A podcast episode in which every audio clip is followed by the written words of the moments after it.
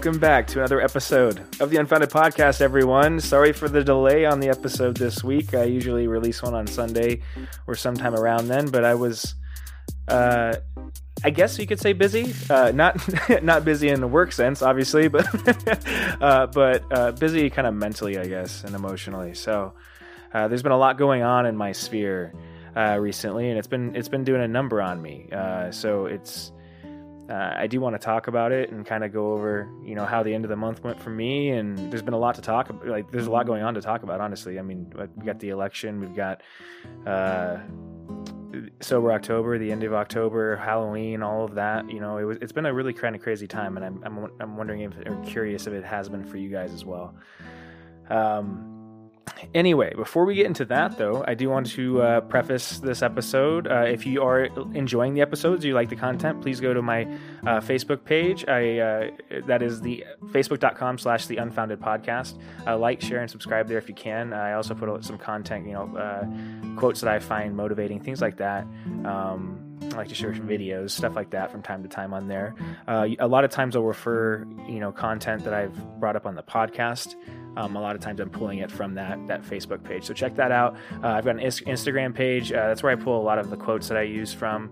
Uh, is the page that I put on there. If you want to go find them somewhere else. Um, that is instagram.com slash the unfounded pod. And then uh, if you want to just visit my, my website, and that's a good place to send people if they don't know or don't have um, a podcast like app they use, uh, you can just go to the website at the dash unfounded podcast.simplecast.com. I know that's a mouthful. I'm working on getting that changed and shortened for you guys, but uh, check me out there. And then last but certainly, certainly not least, guys, uh, if you do like the content and you feel comfortable doing it, please try to uh, or, or, please um, support me in whatever means possible. Right? Uh, if you would like to support me monetarily, I have a Patreon page. Uh, the Unfounded Podcast is the name of the page, but it is patreon.com patreon.com slash the unfounded pod. Um, my goal there is is just to, not to make a bunch of money, but just simply to pay for the expense of the podcast every month. Um, so if uh, you do feel comfortable uh, supporting in that way, please do. If not, please continue to enjoy the content uh, as you have been. Uh, the biggest payoff for me is just seeing people apply this in their life, as I've said before. So uh, thank you for listening up until this point, and without further ado, let's get on into it. So I do have a quote that I want to talk about today. It's by uh, Charles Bukowski. And it was one I was just kind of going through this morning. I was looking through some some quotes on my Instagram page there, and this one kind of jumped out at me a little bit. And I'm not sure why, but I guess we'll find out here, won't we? It says, We are here to laugh at the odds and live our lives so well that death will tremble to take us. It's Charles Bukowski, as I said. We are here to laugh at the odds and live our lives so well that death will tremble to take us. Hmm. I think there's something beautiful in that message. I like the laughter part. Hints at the comedy of life, right? Which is the comment that I led led with with this post was life is a comedy.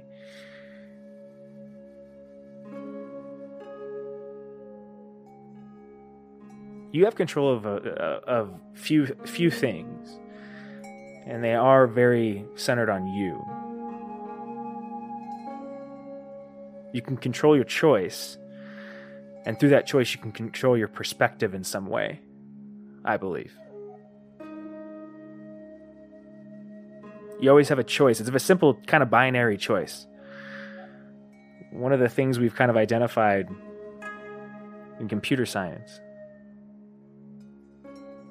and it's actually a question that my friend the other night that I told you about that how you have very deep conversations with often. Um, it's a conversation that we were having about can you create consciousness? Can science create consciousness? And I, I when he asked that question, I was first like, no, kind of kind of cocky in a way too, like, no, no way, man. you know what I mean? Um, but it was funny because he was like, well, I mean, you got to think about it, like ones and zeros, right?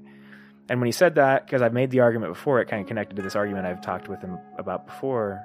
As I've gone through this spiritual journey, in the sense I've, you know, kind of engaged with different religions and been a little more attracted to certain ones at certain times. So, like, for instance, like Buddhism was one that I was really attracted to at a certain time, and Um, Alan Watts was somebody that's really influential in my life, and uh, anyway, I had this idea of duality that I was working with at one point, and we talked about it, and we had talked about how computers, the zeros and ones, you know, that the, the, binary code, which is a, a form of language, right, is kind of the simplest form of language you can imagine, which is I wonder if it gets at something fundamental because it's something, like I said, talked about, especially in the Eastern religions, of this duality. But you see it represented in the Western religions as well with good and evil, right? But it's like there's this, um, like if you look at a yin and yang symbol, you, you can you know pull up one of those yin yang symbols and you'll see you know, it's I believe it's two. It's a snake, right? Like chasing itself or something like that, if I'm not mistaken, or two koi fish. No, maybe it's two koi fish, but one's a yeah, one's a one's one's black with a, a white eye and one's white with a black eye, right? And they're ch- kind of chasing each other, and this circle of life kind of comes out of it, but it's this duality as well, like this left and right, up and down, um, right or wrong, good or bad, good or evil kind of a thing. You know what I mean? Like these these kind of this kind of duality jumps out of it. And I, I think that there's something deeply spiritual in that, and that science maybe has stumbled upon something like a fundamental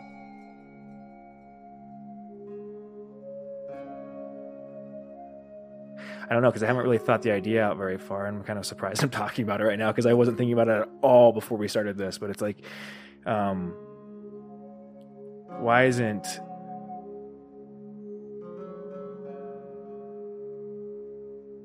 the argument that I came back against with because I, I found because once we, we started talking about that what I was just describing this duality aspect I was like well maybe maybe artificial like maybe artificial intelligence is possible in a way then like actual conscience conscious intelligence. But then I was sitting here thinking like well no it's kind of the fish in the water problem isn't it? It's like it's it's like we're trying to do something that from within a that thing. So it's like it's like um, how do you create a con a conscious a conscious a consciousness sorry i'm having a hard time talking right now how do you create a consciousness that has ind- independent thought independent structure and kind of independent purpose in a spiritual sense i, I would argue how do you make that when you're having another conscious conscious perspective constructed. It has to be constructed. Right? So in order for the AI to function, the AI has to be built by a, another consciousness, right? Which means that in, even if it's in unintended ways, that consciousness and that experience is going to imprint on the creation itself in some way.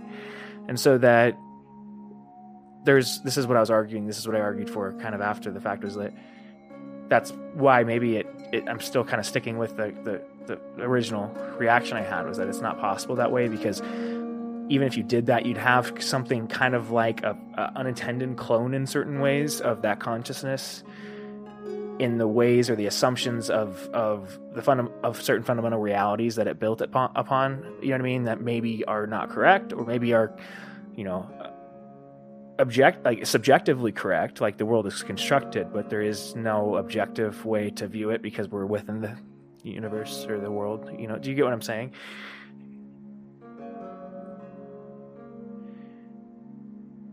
it's one of the beautiful things I find in this. You know, we're here to laugh at the odds and live our lives so well that death will, trem- death will tremble to take us.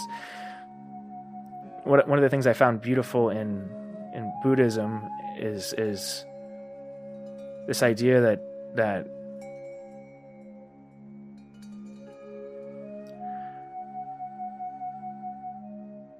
everything can exist and can is supposed to exist in balance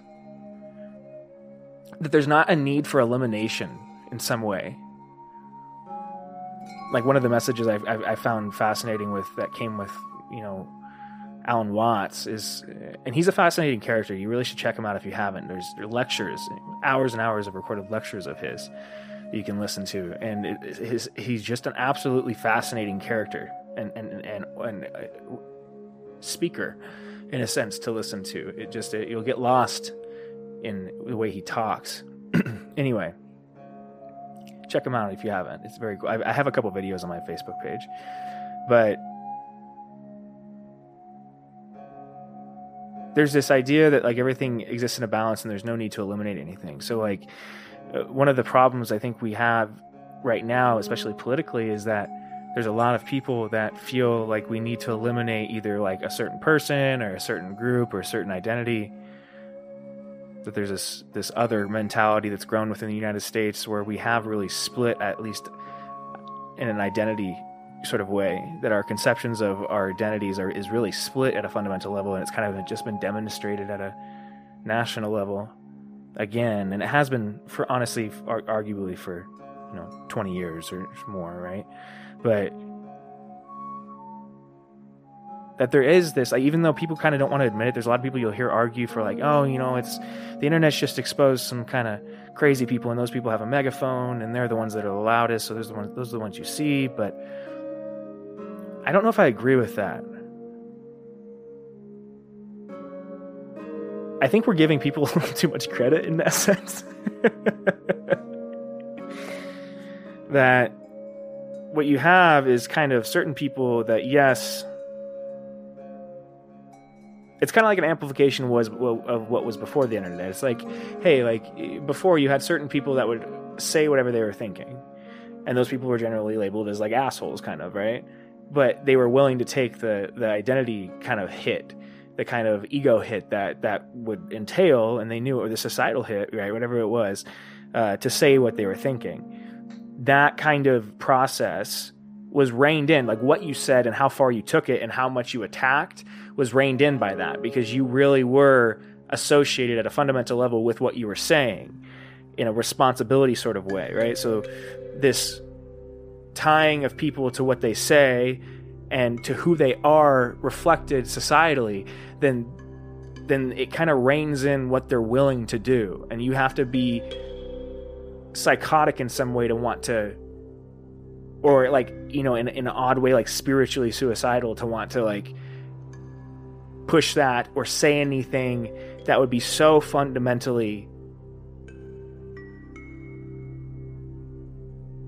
stability shaking in a way societally that it would or do anything like that that it would you know destroy you as an individual if that makes sense right? So it reins people in in a certain way i guess is what i'm arguing for. And so this has been amplified in a bad way with the internet. And that's kind of one thing that i think we have identified is that it's given you know that they like it's it is true that people do have this kind of amplify like they are amplified certain voices are and and they're usually the, they are the most radical ones. That's simply i think a product of like that that personality trait that like the people that are the loudest are also going to have megaphones on the internet you know what i mean? They didn't just get left behind. But the difference is the thing that reined them in that before isn't there anymore because the the the aspect that tied you to what you were saying kind of it, it is in certain ways like twitter and facebook and stuff like if you're saying stuff on there and you have your identity people are going to know and attach it to what you say, and we've seen ramifications of that play out over the last couple of years, especially you know uh, politically. But like the um, but the point is that you can, if you want to, through these other mediums, Reddit or Twitter, you know, kind of have these these.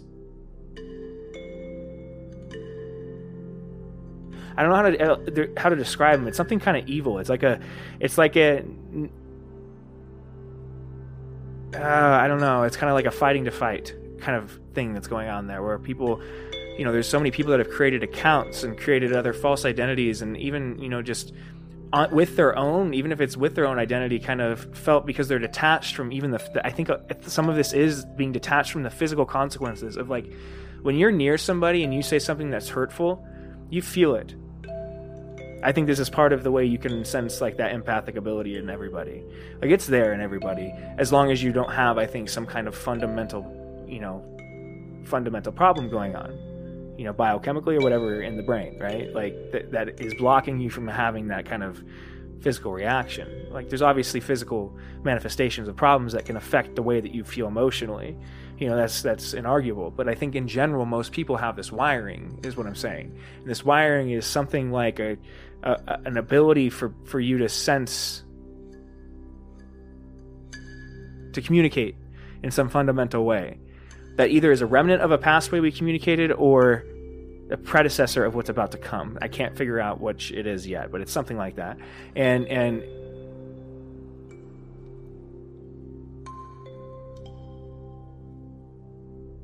that you empathize with people. I'm sorry, I kind of lost my train of thought there.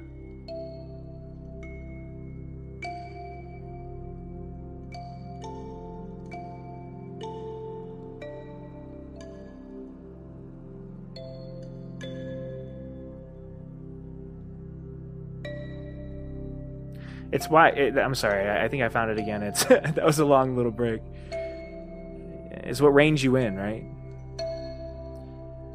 You feel what you say, like the, the ramifications of it directly when you're physically in front of somebody and you say something, or if that's but you also feel it physically if you do it physically.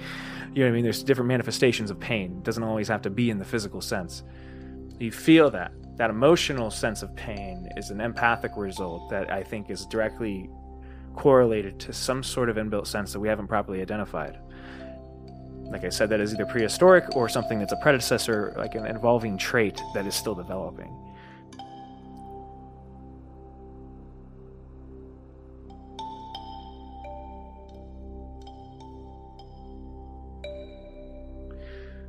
we need some kind of reining in and i think that's what people are arguing for but it also doesn't mean that those are the only people that feel that way that feel cra- like that feel all of those things the crazy shit that's coming out of their mouth. They're just the people that are like ballsy enough to say it i think is one of the things like there's a lot of people that find comfort in kind of sheltering themselves from the idea that they have bad thoughts if that makes sense. Um, it's something that i did for a long time and i didn't realize there's this idea there's this concept of uh, unwanted thoughts unwanted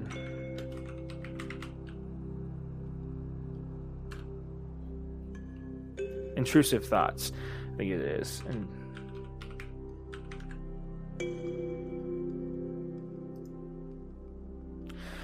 let's go to this is healthline.com. Intrusive thoughts. Intrusive, uh, them and how to stop them.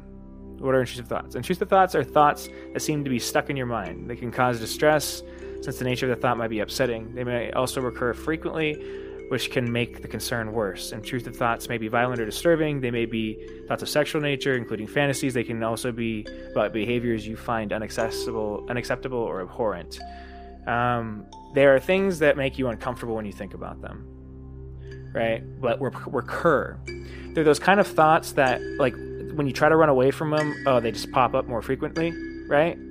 Like a dragon in some way, a little monster, right? Um, those kind of thoughts are ones that like pe- certain people are very willing to like enunciate into the wild. Other people have but don't ever a lot of people have but don't ever enunciate. But they have they find very willing to judge other people for the people that do enunciate them so what i'm saying is something like i'm not defending people that say things intentionally to hurt people. I'm not defending the abuse of free speech, if that makes sense. Defining what the abuse of free speech or who should do that, who should I, that's a that's a different conversation, and it's something that's very hard to argue for. But there is a way I think that you can abuse free speech, and maybe this is the point that we're coming to in this country is is that there is certain ways, like I said, that the the, the founding fathers have have there was there's a, there's a necessity, and they knew that this needed to be an experiment, but it wasn't properly communicated downwards because the success of this thing, the, the, the overarching success of this, and the ability to for for it to create kind of prosperity, um, as much as people want to tear down the United States, it's ridiculous the amount of prosperity it's brought into the brought to the world in a very very short period of time. That that got lost. That message of an experiment got lost in this, um, and we're now at this point. You know, to, you know what how many years, hundreds of hundreds of years later, right? That that people don't realize that this hasn't always. This is a very very like new thing, and that the idea that it's very, it's even comparable to something like Rome, is kind of laughable at this point. You know what I mean? Like, yes, we have the most prosperity.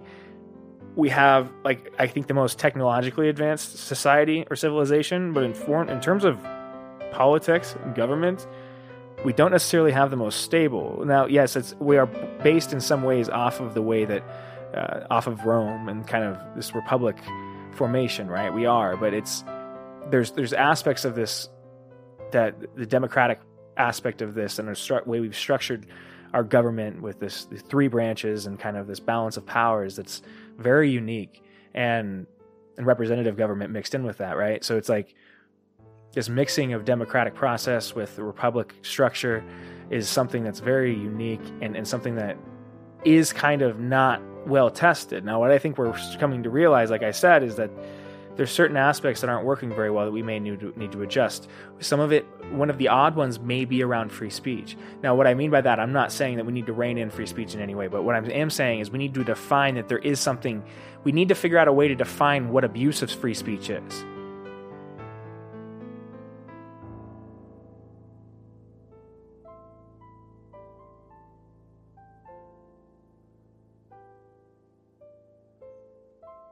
And whether it is as a live free speech. Is it?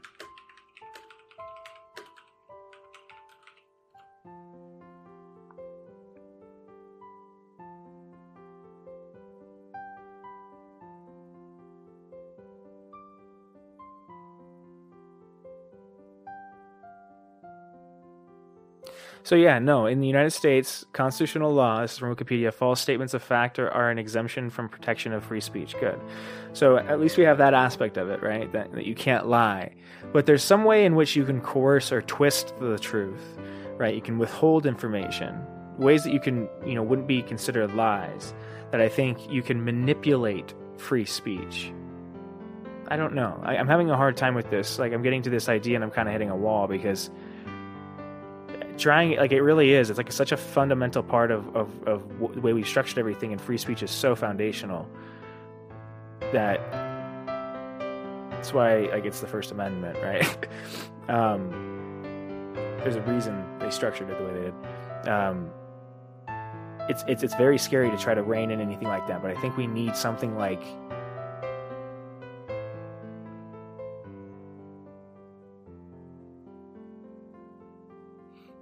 we do need the external kind of control, the guardrails. Like I, think guardrails are something like morals or ethics, but we can't have it in.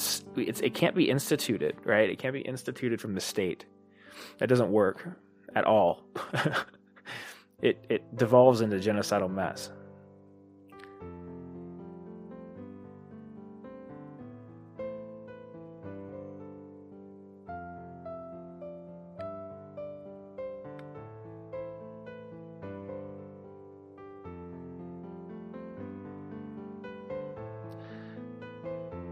Need to get away from this idea that we need to eliminate another group of people, another side, another faction, especially within the United States. It's something that doesn't have a, it, it, it, you know, those. Imagine the yin and yang symbol, like I said again, as two koi fish. Imagine them chasing each other and going round and round, but none of them ever getting closer to the other one, just kind of like chasing a tail, essentially, right? You can spin that thing faster, faster, faster, but it's not going to cause you know more stability or more serenity. It's going to cause a lot of pain and suffering, you know, through the exertion. And I think that's kind of what it, it's a very sim- simple way to, and kind of a not a good way to describe something like civil unrest or war or something like that. But it it is something like I think us forgetting who we are in unity, dividing ourselves into smaller groups, and then allowing our more tribal and primal nature to take hold through the distancing from the truth. The truth, something like the spoken individuality of each person, the spoken subjective truth of each person. It's like you can't make. It's like it's like maybe when I argue for you, there is no objective truth. It's like maybe you can get to something like an objective truth, but the only way you do it is through the lens of every single person. It's like you have to combine everybody's perspectives, and that's what's beautiful about the democratic, you know, process is that it really is a process of leveraging everybody when it's not when it's when it's not and it's unadulterated, right?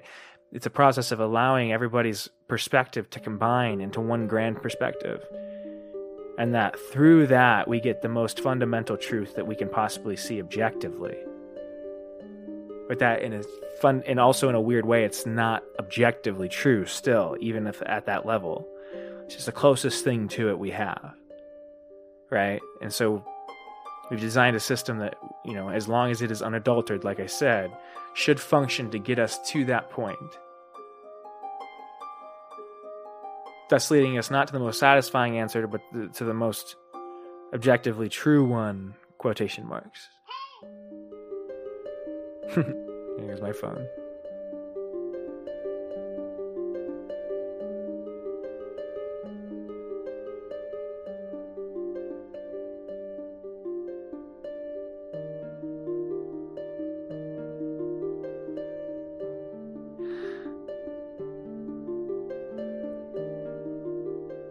It's like we're furthering ourselves from that. We're distancing ourselves from the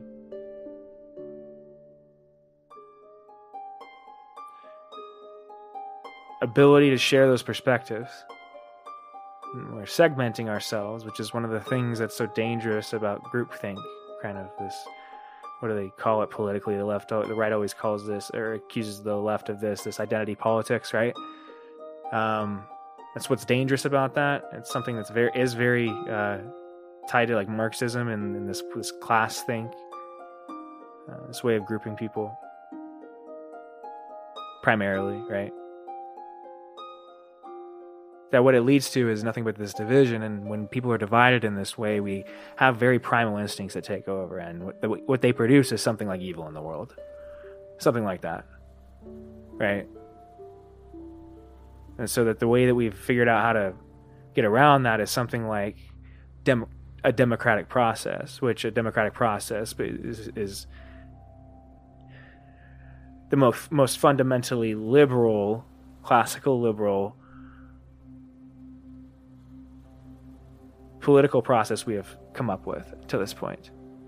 But it's not necessarily perfect. There's a lot of byproducts, native byproducts of the democratic process that we don't talk about.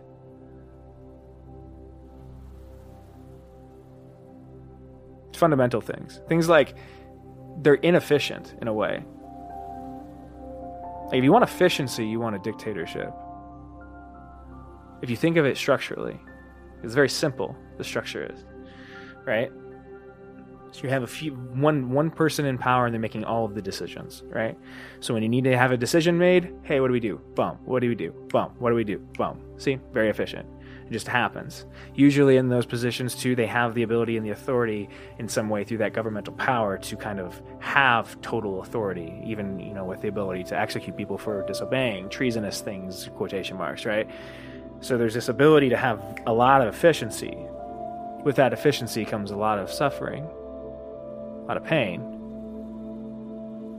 uh, instability over a long period of time, or maybe not necessarily over a long period of time, but kind of a production of this pain of a certain type of hell, right, that the human being can experience, uh, tyranny, right? But that what, so that's the negative aspect of it, but it produces this, like I said, this efficiency, this simplicity which is why it came before. it's a more simple form of government, right? But then you kind of have, uh, you know, this idea that also, well, not, it didn't really come before, I guess, just developed in separate. It was kind of, I think, the original form of government, right? But anyway, I digress.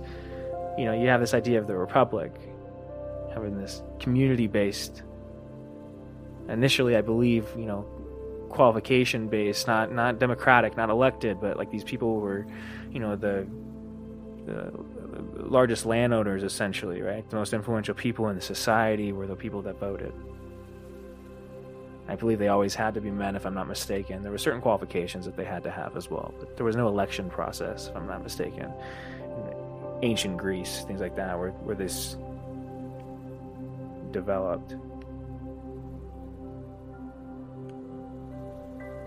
But as it moved forward, you know, we a disconnection from the populace, that isolation of the political process from kind of this whole other perspective, this whole other truth, uh, in some ways causes problems that are irreparable, that cause the you know government to separate and violence to occur in, in many ways as well.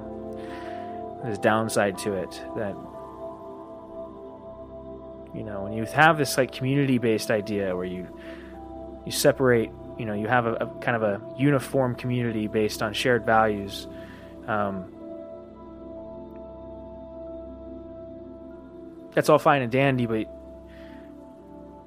it's restricted by definition and that creates the necessity or the, the it creates in a, in a world that is not finite with only you and your community a whole bunch of others through which a whole lot of violence and complication comes.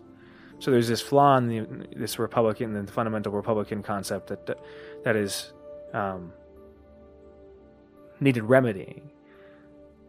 One of the ways the United States, I think, attempted to remedy that, obviously, is with this democratic process, this idea of elected officials functioning in a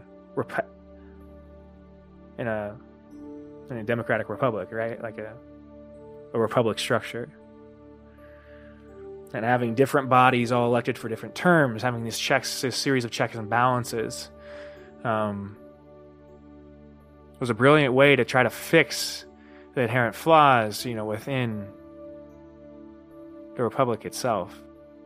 To try to leverage that other perspective, the perspective of the populace first. And that the uh, structurally there's a beauty to it that is like hard to deny. It's like holy crap, you know, these gentlemen were were living in a time when people, most people, you know, they wouldn't open a book their entire life. You, you know what I mean? It, it, things that, it,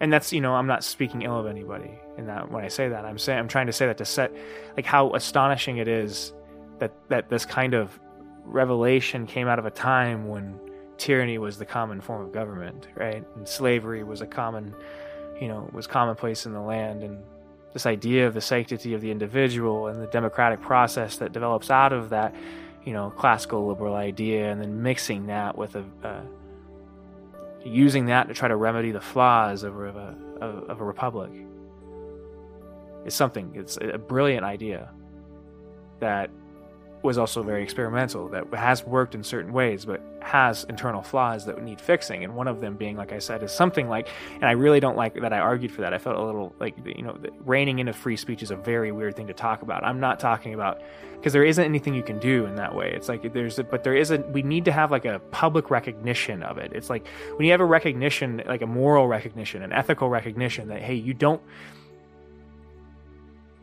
what you say online is no different than what you say in person. And that the way you represent yourself online needs to be mirrored with the way you represent yourself in person. Not just for your society, but for yourself, because it will cause a disjointed nature in you. It will create kind of an alter identity through which your shadow can come out and play. And you don't want that to happen, I promise you that.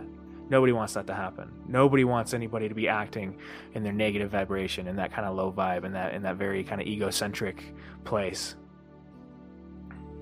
Keep yourself whole. Don't change the way you act around certain people, right? We need this this public recognition of that. I think the only way we have that is through some kind of spiritual awakening, which is I think happening right now as well. But it's it's there is this necessity for us to recognize that there's a responsibility that comes with free speech. It's something like the responsibility to not be nihilistic. Everything works fine under free speech until you have people being intellectually dishonest to themselves. Or actually rooting for the world to crumble. You can't have those kind of bad actors within that kind of a system because then they can leverage free speech in a way to actually tear it down. You see, so it's it's it's a there's a there's a fundamental problem there, but you can't you know it's free speech for a reason. So it's like you can't create legislation to restrict it. I'm not arguing for that. I wanted to be clear about that. We need a we need a, a moral and ethical reining in. But there's also this other problem with that the, the way that we view the positions of, of elected government the way I think of people that run for office view the, the position of elected uh, uh, government, and then also the way that we, the American people, have perverted the position into something else as well. It's kind of a it's a it's both people it's both sides' fault in a way. The American people and the representatives, right? The representatives really are representatives, whether they want to be or not. but the corruption we see inside of our government is only because we've allowed it to happen. We've allowed ourselves to be intellectually dishonest for years now, not just one generation, but multiple generations, generation over generation over after generation. We've allowed the segmenting and dividing, you know, as we've uncovered and learned of the vastness and the diversity of this country and had that grow and developed uh, instead of exposing ourselves to it in many ways, like a lot of people have done, a lot of people haven't done that. A lot of people, you know, kind of restricted themselves into communities. I'm not talking necessarily as much modern day, but I think especially, you know, 60s, 70s, 80s, there's a lot of this going on. That there's this necessity for for us as individuals to hold our elected officials accountable, but also that the elected officials need to recognize what they are, and I've argued this for this before, in that in that role. That once you be, embody that role, even starting to run for that role, that your your identity itself is what you're trading away. It's a very very heavy burden you're accepting when doing that. You know, there are people I think that were good. Tulsi Gabbard is, is who I was trying to think of in the couple episodes ago when I was trying to think of the presidential candidate that I was, you know, in favor of, or wish the Democratic Party would have had run, Tulsi Gabbard is a fantastic candidate, objectively, by anybody I've ever seen talk about her.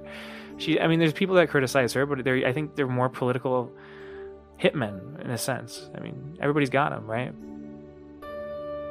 An objectively honorable and, and respectable person that I would, you know, be proud to have lead the country. And I think anybody uh, would have a hard argument to say otherwise, right? But that there's certain you know there's certain ways that that there are very specific people and they're rare now that understand the, the responsibility of representative government that, that most people that have gotten into those positions like, kind of use it as a like we use most positions in in in hierarchies.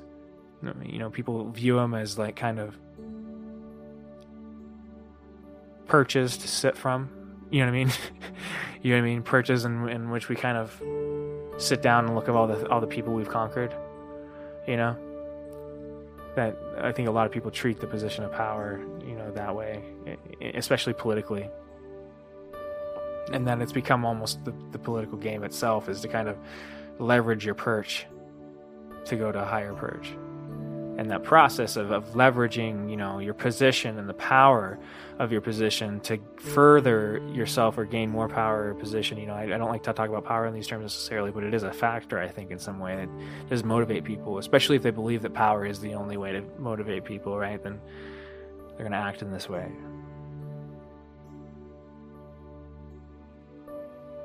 and this is this has in some ways denigrated and perverted the system to a point where you truly do have to be willing to play along in that way, or else you kind of get eliminated from it.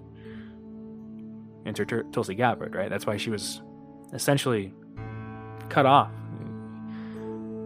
from from the democratic process uh, in the the primary, right?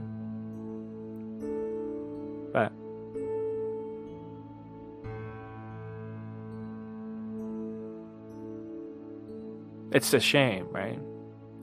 But that the people that are there that are wanting to represent us are arguably the people that are the worst to be representing us. Because they are the ones, especially, and that's one of the things that I, you know, argued with, about with Biden, is that being in a system like that for that long, even though it sounds like a trivial thing to bring up, is not. If you worked in something for that long, 45 years, you've seen this process corrupt, but you've kind of been, in some ways, you can't say you were the one trying to stop it. because it has happened over about that period of time. Maybe even a little longer, I'm sure longer. So it's like, hey, there's no squeaky clean here for anybody. But something about the process, the longer you're in it, the more it makes you have to play it harder, kind of, right? That I think holds true and that scares me a little bit about Biden. But that this is why the process is broken.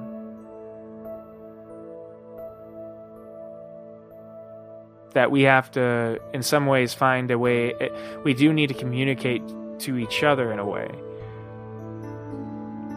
our intentions. We need to stop focusing on this national level because it makes us look for this objective truth. We need to start focusing in our own spheres of influence. We need to pull back from this national this national chaos because it's going to continue to devolve the way it is. You know what I mean? The madness is, is getting crazier. So what I'm going to do is pull back from it. Try to focus on my own sphere, which is always the best bet. Try to focus on myself and try to focus on what I can do and hold on to during this kind of chaotic time. How I can develop, what blessings I have. Actually, that's the best way to practice this. This way you can pers- flip your perspective is when you're feeling down. Seriously, try to ask yourself, well, yeah, but what is there that you're grateful for? It's gonna feel initially like that's the dumbest fucking question you could ask. Period. Because in some ways it kind of is, but it's also not. That's what's funny about it. as soon as you start actually being truthful and answering that, you'll realize, oh my God, everything. Uh, there's so many things that I'm thankful for, and I'm usually focusing on one thing that's making me feel like the whole world is shit. Isn't that funny? That's kind of what happens, I think, every four years with these elections. Maybe a part of that perversion process I've been talking about. I don't know. Something very complicated going on there with the American psyche and us. The way we've projected onto these people a lot of power that they weren't initially supposed to have kind of the ability to play this political game. That political game should have never allowed to be been allowed to to grow. Those bodies, when acting as they're supposed to function as as representatives, those bodies should be apolitical, but they're not. That's how they're designed to function, right? As voices, as arms of the people that elected them. Here's the thing that's hard to tell: is I don't know if we really are that divided are we really, really that divided? Because the election results seem to, to say that, that we are really that like closely divided. That maybe that is why the political system is this chaotic. Is that maybe we are that much divided. We think we're that much divided. Not like not like fundamentally we are. No, we're never that divided, right? We're never truly divided. It's just that we have a lot of people. All of us think that we're divided in this fu- fundamental way and so it's playing out politically too. It is actually working the system in a weird way. in the way I just described it, right? And trying and being an arm of the people, the representative of the people. If it is 50-50 split, then shit, I, I guess it is working pretty fucking good. oh man, right? So what are we upset about? Well, there are some questionable things going on around this election. I think it's kind of obvious for anybody that's been around more than one, right?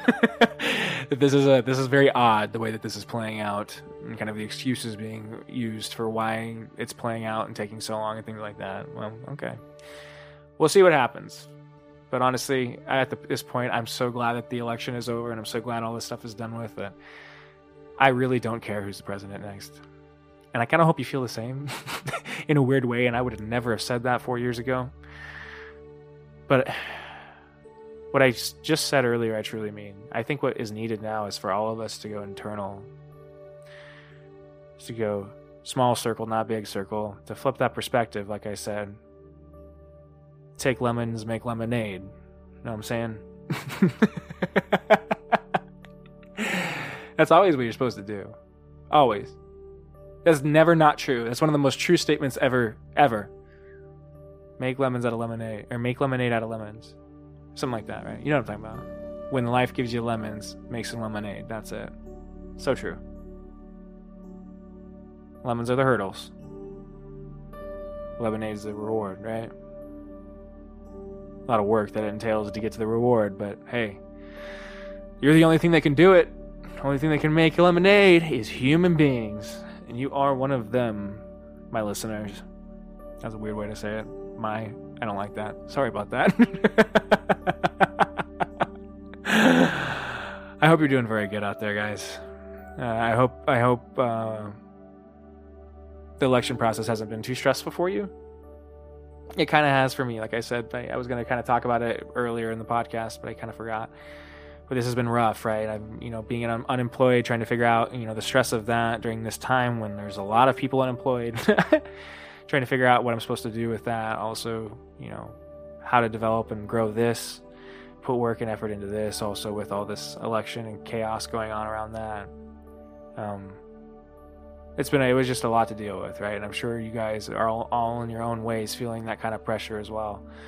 But that's why I'm saying I think the only way to deal with that, because a lot of it is coming from just the external world, is to reduce that circle, that sphere, that your that perspective, bring it in, bring it in, narrow it down to whatever magnification you start to see, you know, things that you can act on, parts of you that need fixing, things that you can actually do, instead of stuff that's out of your control will always be out of your control. And there will always, in some ways, fundamentally be untrue. That there's, there's objective truths that spin around you in the external world aren't that. The parade around is that for certain times, certain frames in time, certain snapshots in history. Then they change and they go away forever.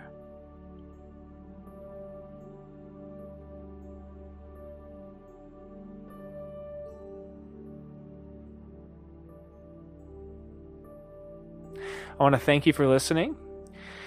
I want to thank you. That was a weird way. I'm having a hard time talking today, guys. I want to thank you for listening. I want to thank you for tuning in. Uh, I, I, really appreciate your support. Again, if you want to support me in any way, um, if you want to just check out my social media pages, check me out on Facebook, Instagram, or my webpage or Patreon. Alrighty? And uh, hope you're good out there, guys. Stay sane. Reduce that sphere, that perspective. Focus on yourself.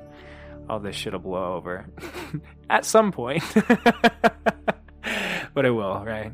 Uh, so lots of love, guys. Uh, and I will talk to you soon. Bye bye.